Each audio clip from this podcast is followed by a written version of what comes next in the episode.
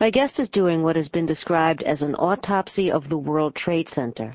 Hassan Astaneh is a structural engineer who's being funded by the National Science Foundation to study the remains of the towers.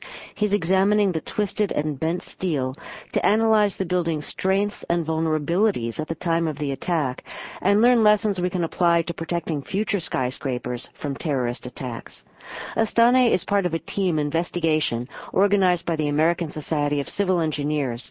He's a professor of structural engineering at the University of California at Berkeley and has inspected